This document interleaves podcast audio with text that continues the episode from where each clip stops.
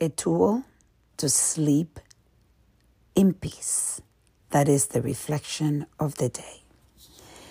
Today, as I'm getting ready to go to sleep, I am reflecting on my routine, the routine that I do every night before I go to bed. The routines are powerful, and I think that we underestimate the power of having a routine that's going to bring you peace when you go to sleep.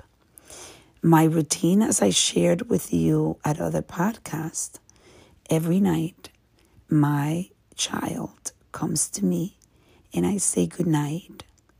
And I we go over reciting basically the things that we are so grateful of today and what I love about her and what she loves about me.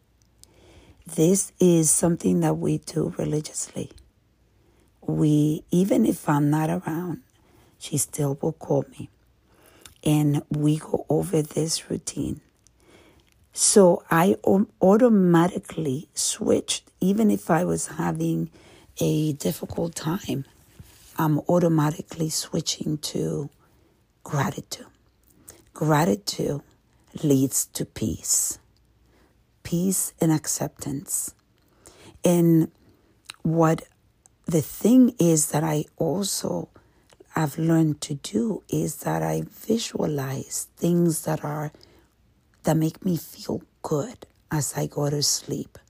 For example, if my mind wants to wander, I go and I start thinking of me skiing in Killington, in the mountains of Killington, in the trees.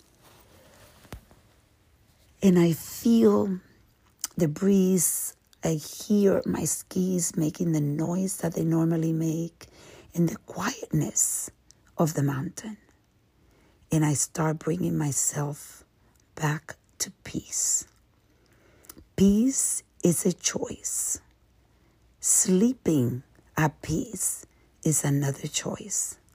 You have to reflect on how you're going to sleep. Are you listening listening to news or negative things? You should be putting into your mind positive reinforcement for the night, positive energy, so that you can go and sleep at peace. Let's reflect, reset, and reconnect.